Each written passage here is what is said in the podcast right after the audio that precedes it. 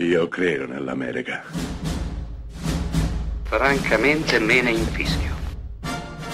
Io sono tuo padre. Anna Nishimasa. Rimetta a posto la candela. Rosa bella.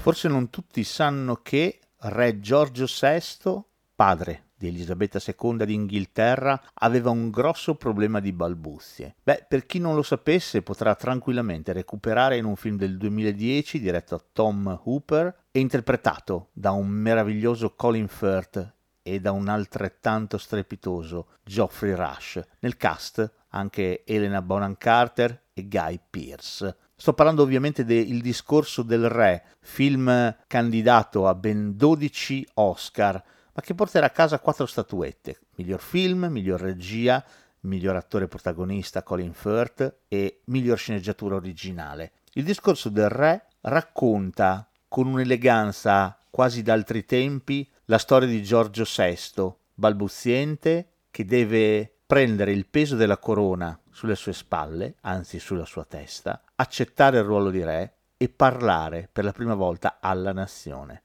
e lo dovrà fare in un momento storico molto importante, perché dovrà dire ai propri sudditi che l'Inghilterra scende in guerra contro Adolf Hitler. Per prepararsi a questo momento storico si farà aiutare da Geoffrey Rush, logopedista, il quale lo aiuterà a combattere la propria balbuzie attraverso sessioni interminabili di esercizi. Il discorso del re racconta questo, racconta l'amicizia tra due uomini, uno un re, l'altro un umile insegnante, che si riconoscono come pari ed insieme arrivano a compiere quello che forse alla fine è un vero e proprio miracolo, rendere un uomo tremebondo, pieno di dubbi, un re. In molti vi diranno che il discorso del re è un film piuttosto di maniera, come ce ne sono tanti estremamente laccato, molto ben fatto, ma non credete loro perché questo film